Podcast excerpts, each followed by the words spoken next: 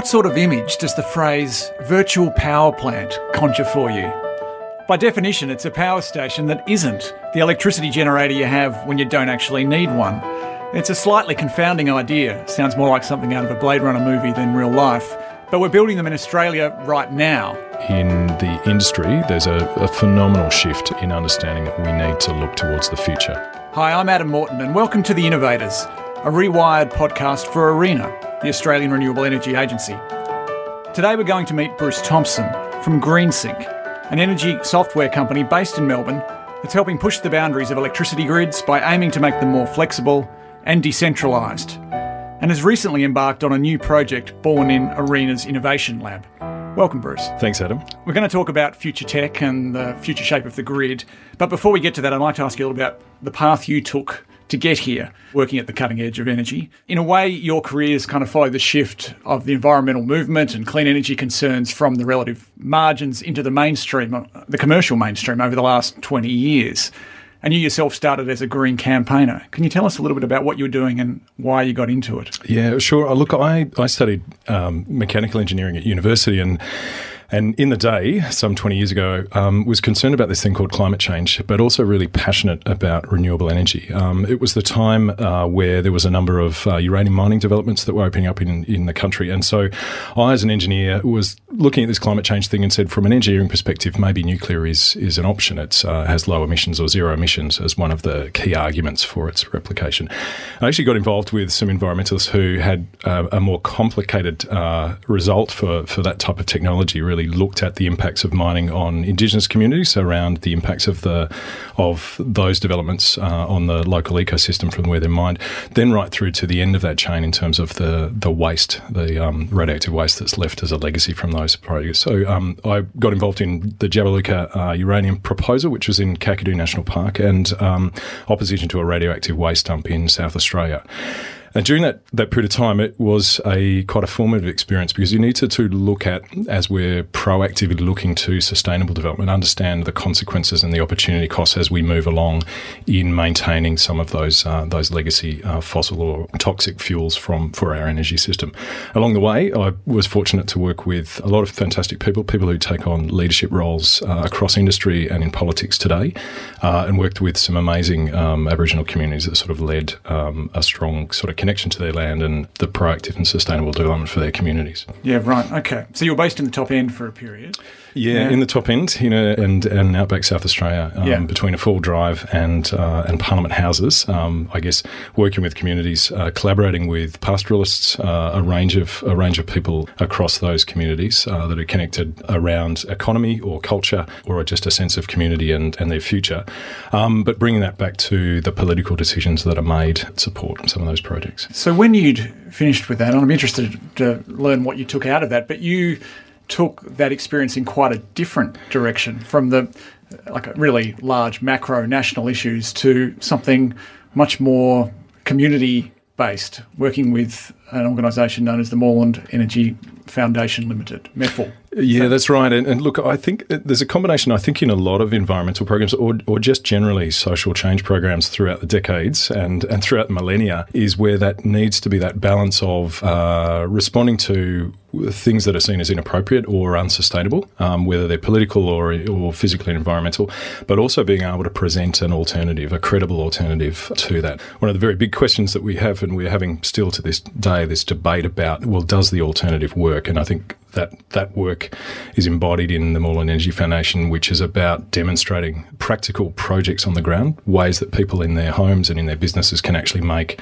change, engage people in that process. That it's it's about people using technology um, and about people changing their ways, but also be able to demonstrate that to the, I guess the broader political discussion to say that these these actions are scalable. And I think the benefits of those organisations is really paramount to where the industry is at at the moment and the maturity that we're starting to see in a lot of the technologies, renewable energy around solar, and, and now with batteries in uh, and that, that uptake that we're seeing across the uh, across the community. For those who don't know, Moreland's a, a city in the inner north of Melbourne. So, in practical terms, tell us just a little bit about what you were doing working for MEFL, because it's really at a grassroots level putting that technology in homes, and often in homes which otherwise wouldn't be able to afford it. It's done some leadership, and if I could segue for a minute, it, it stands on the shoulders of a, a quite an interesting history of uh, the energy industry in Australia. If you go prior to, um, well, the first power station here in Melbourne was along Spencer Street. It was actually established. It was about ten years after the first power station was uh, was set up in, in Manhattan Island by uh, Thomas Edison. So you look about technology transformation. We had that in the late 1890s here in Melbourne. It was largely gaslit. Um, our trams were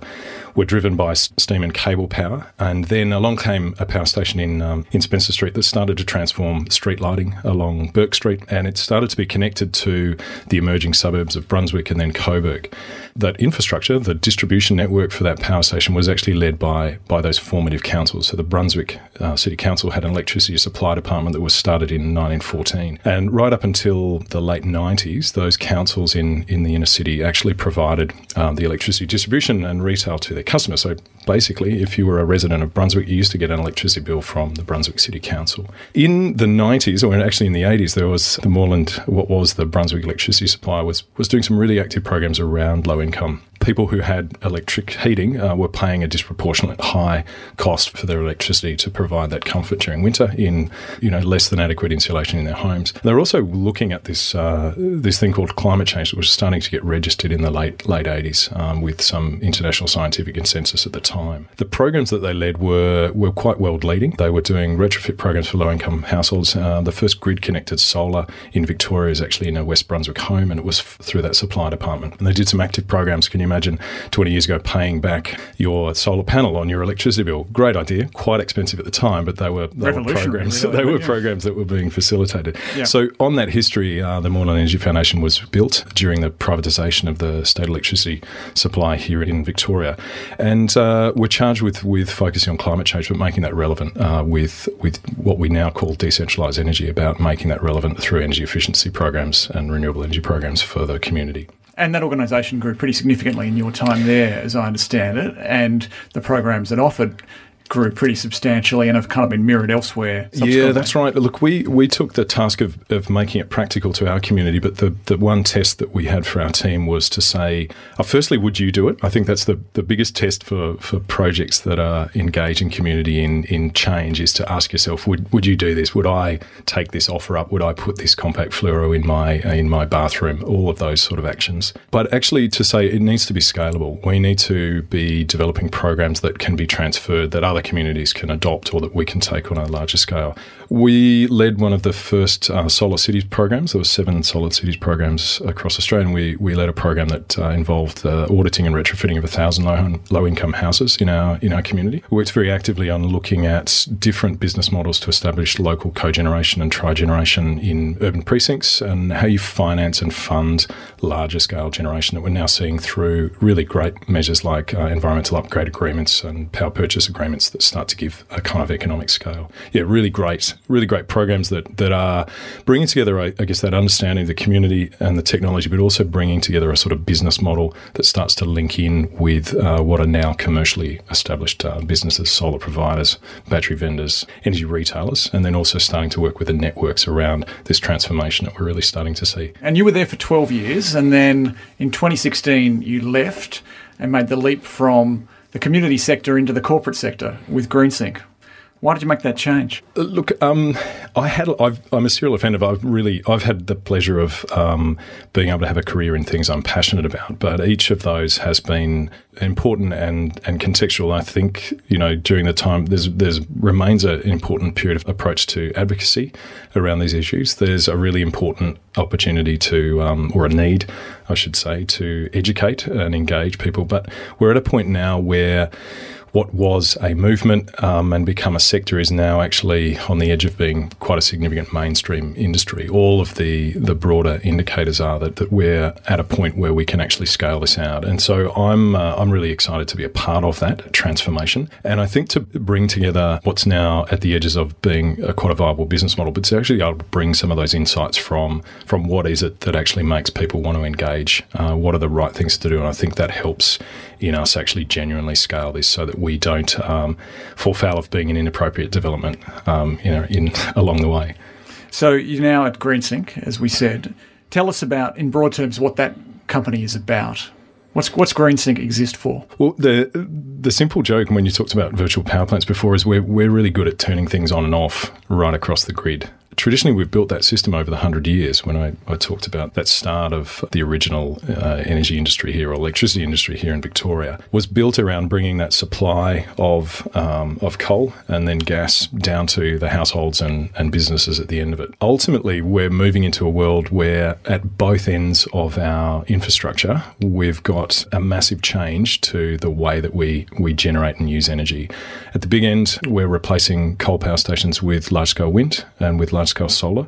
And as we know, behind the meter, we're replacing one in five homes now in Australia has uh, solar power. Most people have energy efficient lighting. And so we're seeing rapid shifts at both ends to keep the system going in real time and to respond to variations across the year, either in the way we use our energy or the way that we're generating that energy that's variable to increasingly to the weather, or through intensity that we have through heat waves that provides big strikes. We need to, in real time, balance this supply and demand. And so GreenSync provides a, a technology that we see as, as kind of critical digital infrastructure to match that existing physical infrastructure for our supply of energy. Yeah, which I think is where the virtual power plant comes in. And after the break, we'll explain how a virtual power plant works.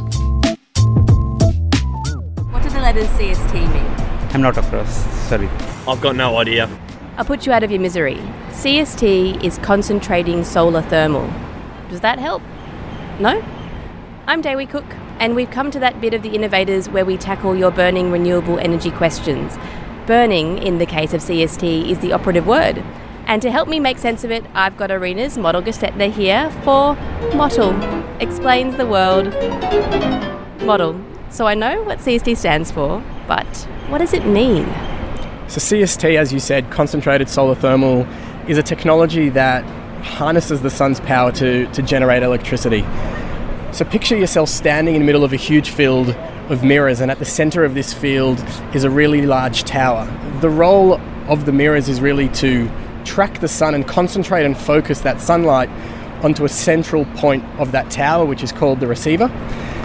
That receiver then heats up to a very large number of degrees, and we pass through that different types of mediums, a fluid, often that can be molten salt. And that fluid, when it's heated up, can either be stored or it can really be used to generate steam and drive a turbine to generate electricity. So if you think of that storage component, it's really much like a big battery, but instead of electrical storage, it's more like thermal battery storage. And despite how futuristic that imagery really looks and feels and sounds, it's really quite conventional. The fuel source, which is the sun, is really just powering a steam turbine to, to generate electricity, much the same way that we could use gas to, to power a turbine. And when my kids often ask me, Daddy, what do you do at work? The easiest analogy for me to turn to is CST. Often we go to a picnic or we go to the football and we'll take along a thermos. Um, and inside that thermos, we, we might place hot dogs. You're literally the only person I know that would put hot dogs in a thermos, but go on. I know, but it, it's fun having hot dogs at, at the football. And we really heat that thermos up so that we can have hot food later on.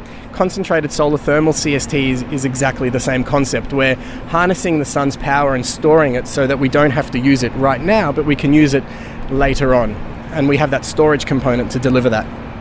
Okay, so how is it different then from a regular solar farm with you know photovoltaic cells, and why would we want to use it?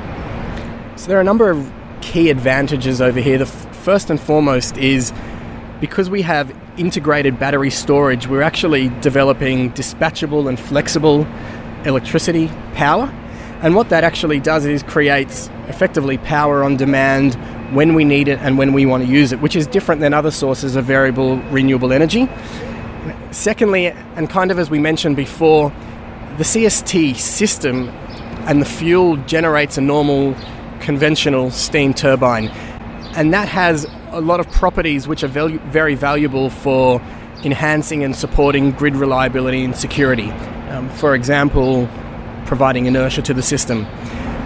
And lastly, another An advantage of, of this technology, which is often discussed, is the configurability.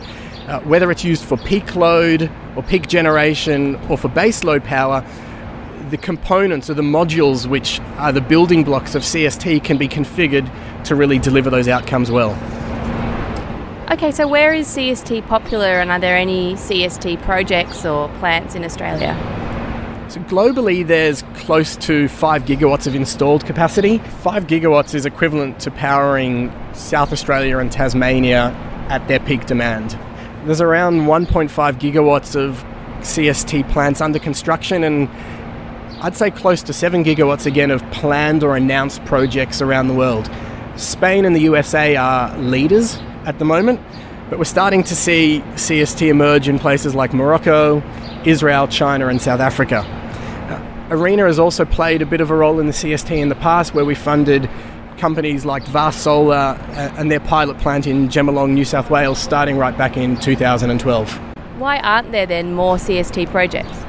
It's really a combination of a few factors. Uh, first and foremost is the high cost of the of the technology. Uh, and at ARENA, we have a lot of experience in helping to drive down cost. For example, our recent large-scale solar round, where we pushed down the cost of the technology. Secondly, is really the early stage development of, of the technology. So while there is quite a large amount of it of CST globally, it's still only emerging, and the best way to to use the technology is still emerging. And in Australia itself, there aren't any commercial large scale plants available. And, and what this does is it you know brings along risk with it, and that risk translates into higher risk premiums and higher costs to actually finance the facility.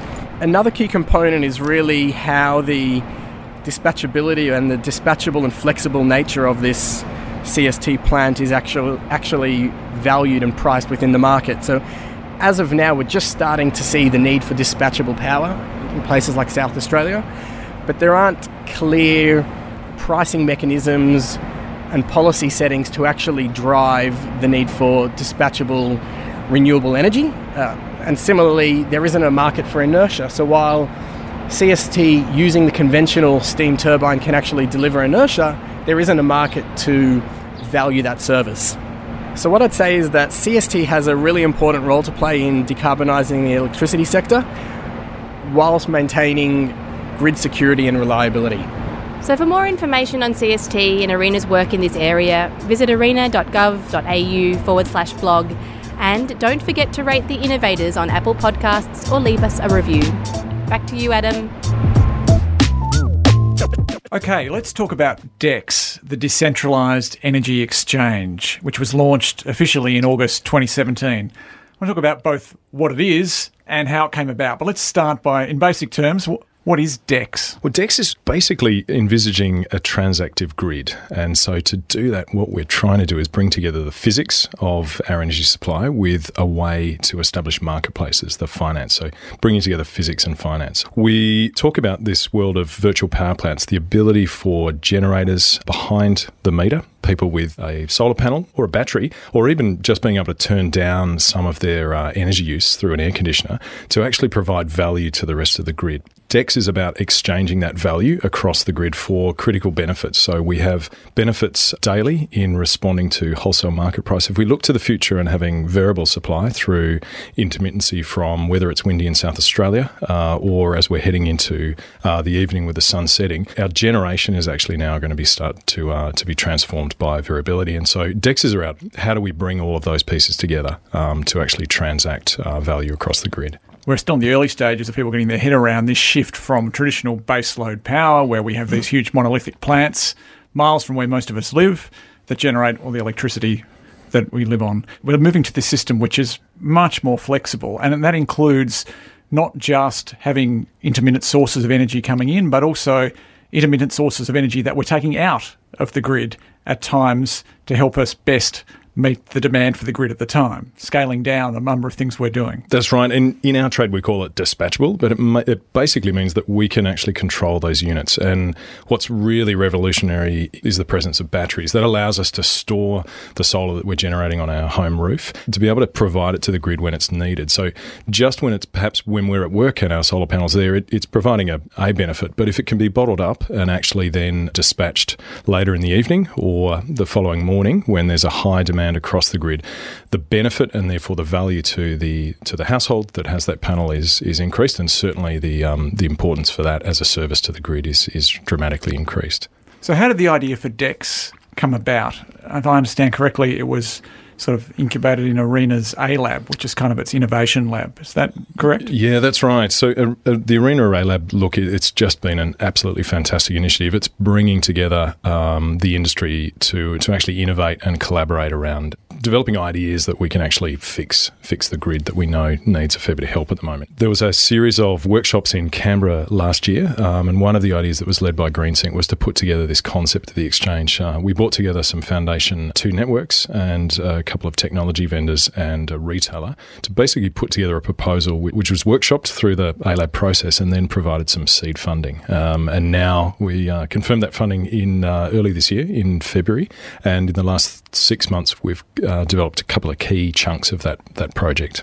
Okay, and how do you make the leap from having this sort of idea to making it happen? There's the role of uh, that ALAB has facilitated is about people collaborating. I think it's I think bringing together the energy industry has been fairly uh, politicized. It's fair to say in the last decade, but underneath that, I think there's an increasing growing consensus from network operators, from retailers, and then also from technology providers and, and market participants generally that we need to find a workable model. So I think there's very strong grounds for that collaboration currently um, there to find to resolve some issues. There's also a range of expertise that we can bring together. So you know one of the key key drivers that we're seeing at the moment is, is technology is driving um, the change. It's doing a couple of things. It's one is it's making it possible because it's cheap, but the other is it's making it functionally possible as well because we have the complexity of digital um, control and we have the capacity of uh, energy storage. If we bring on those pieces together, we've got a series of great innovation that's happening across the tech side of the energy industry here in Australia. We've got some great companies like Reposit. Uh, we've got companies that are coming to Australia to uh, to be able to develop their technology with real customers customers. We've got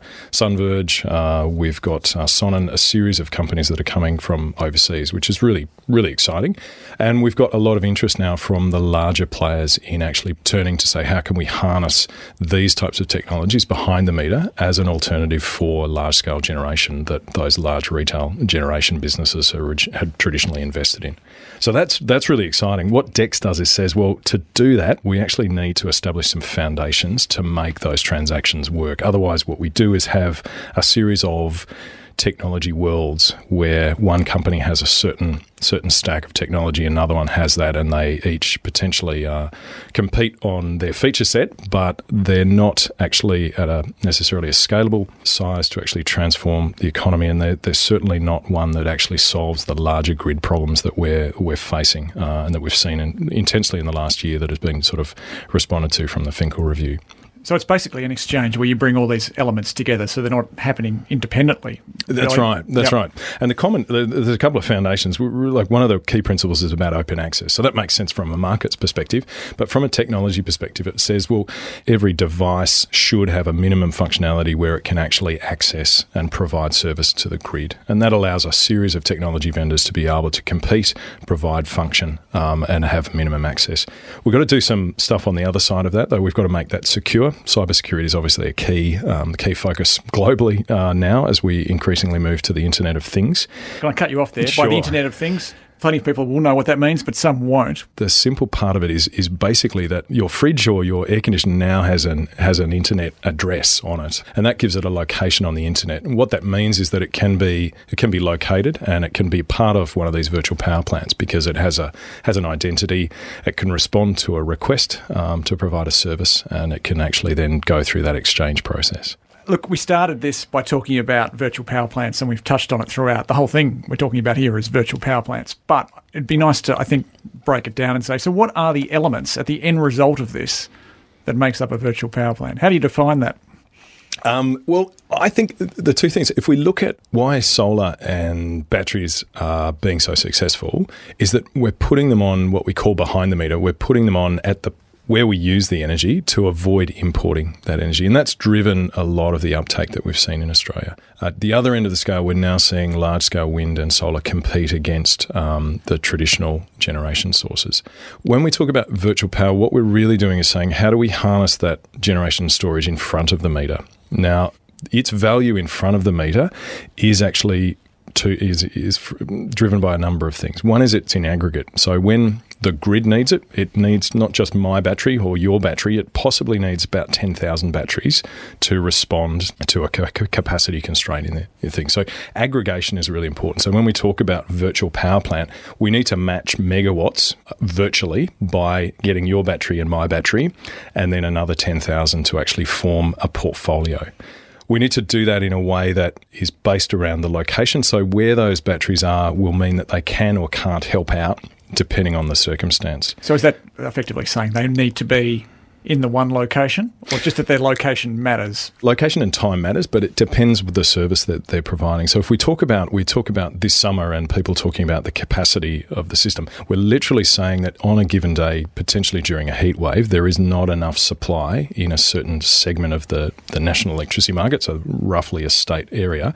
to deal with the demand driven largely by air conditioning use that's in parallel with our general industry being on at the same time. And we've seen those over last summer, those events. So when we've got that scenario, any battery in that area potentially can contribute to that service. We also have other local constraints in the networks where the physical wire, the physical transmission or sub-transmission segment of the grid can't actually provide enough power to, to where it's required. So each of those, therefore, that drives a potentially a more locational benefit of, of those, um, those devices. The important thing is we're putting together these portfolios that allow for if we need 10 megawatts, we can assemble a, a, portfolio of 12 megawatts that gives us a bit of contingency, allows for some of those batteries to be not fully charged, gives options to the portfolio owner to basically drive the most economic benefit, but to meet that sort of the firmness of that um, that service. And demand response is also a part of this, I assume, and that's obviously something that's getting a lot of attention at the moment. And ARENA and the Australian Energy Market Operator have a $35.7 million program to deliver 200 megawatts by 2020 that's sort of rolling out now. To what extent is that part of what we're talking about with DEX? it's a huge part. What we'll see uh, over this summer and next summer is these very large uh, virtual power plants that are being built, and a lot of the leadership in and the shift from uh, from some of the retailers is to put together large portfolios. And when we talk about them, they're they're actually comprising of large industrial sites. We might be leaning on diesel generation. We might be being able to turn down pumping stations for water treatment plants. Those types of assets that you can actually give fairly quick and fairly lumpy response to a critical need across the grid for demand response. And Dex, what we're talking about, sorry, there is, yeah. just to be clear, uh, large industrial players volunteering to reduce their use at a time in which the grid is stretched effectively and, uh, and to get a financial reward for doing Ex- so. Exactly, exactly. Yeah, and we're talking about potentially sort of megawatt scale, so very large large equipment that is able to respond in real time. And, and you're right, the customer gets the benefit of uh, being able to provide that asset as we move into DEX, what we're doing is actually cha- is basically making those transactions of what are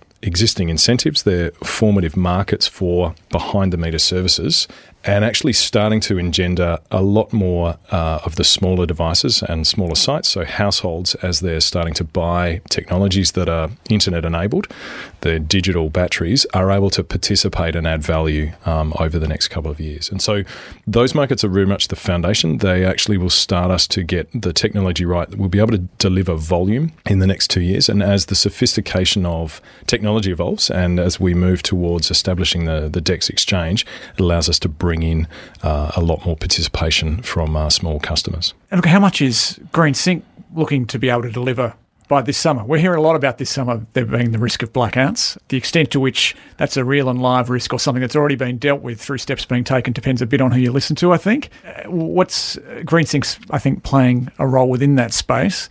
I think the commitment was 300 megawatts. Is, is that right? Which is effectively a, a small power station.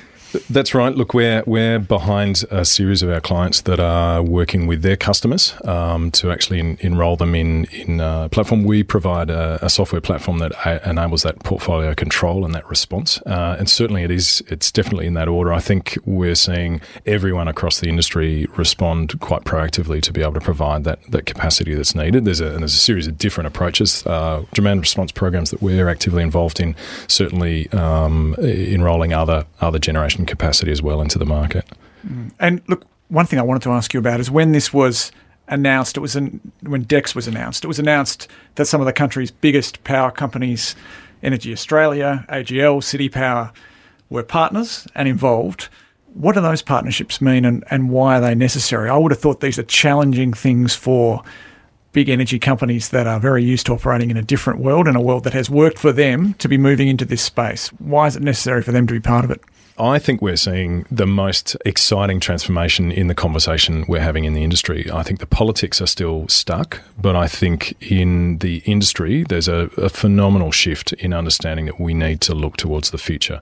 So we're really proud about the DEX collaboration. We've got now over 40 partners. Uh, we've got the big three uh, energy retailers Origin, um, Energy Australia, and uh, AGL, along with um, some of the, the new entrants, organisations like Mojo, PowerShop, and, and now Simply Energy, who are working to say this is the future. They accept that, and they're working to use projects like this to for them to understand the dimensions of it, um, start to get experience and transition but it also bringing in the networks who have had a view in sometimes in, in opposition to the connection of renewables because of the impact that they've they've been concerned about for the grid, who are now starting to say, well, we see a future in enabling renewable technology. If we can be at the table, talk about the physics, you know, then we're here to participate. And then obviously the drive from those technology companies is um, is really exciting. I think now we're in a world where where Tesla is the new Apple. It's a, they they're exciting. Customers want them. Industry wants to come along as well.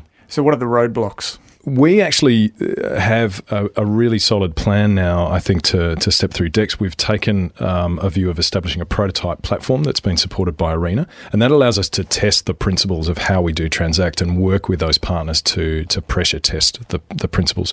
We've got the partnerships and approach with um, with our partners to actually get the feedback and then take that into into real pilot projects. So for us, next year is actually taking this out um, into a minimum of four pilot projects uh, in Australia.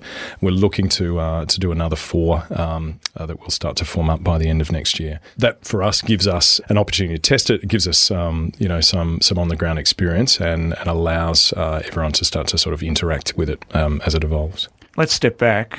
Let's look at the big picture.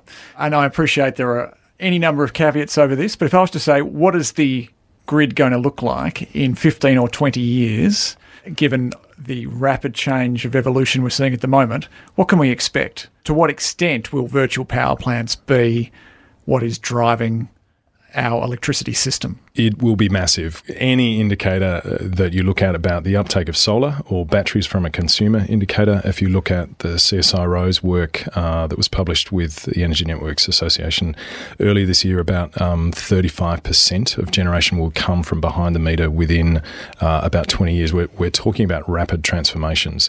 I think we know this. The most critical battery in my life is in my pocket, it's on my phone. I think that understanding that, that the technology that we're seeing uh, around mobile phones and computing is actually has transformed our society and the rapid uptake that we've seen in that functionality is phenomenal. That digitization on top of now the the business model for renewable energy being cheaper and better is extraordinarily potent. Um, and so the role that virtual power plants play is actually creating basically this virtual battery that allows us to really harness um, that renewable energy both uh, on our homes and uh, you know out in um, out in the outback.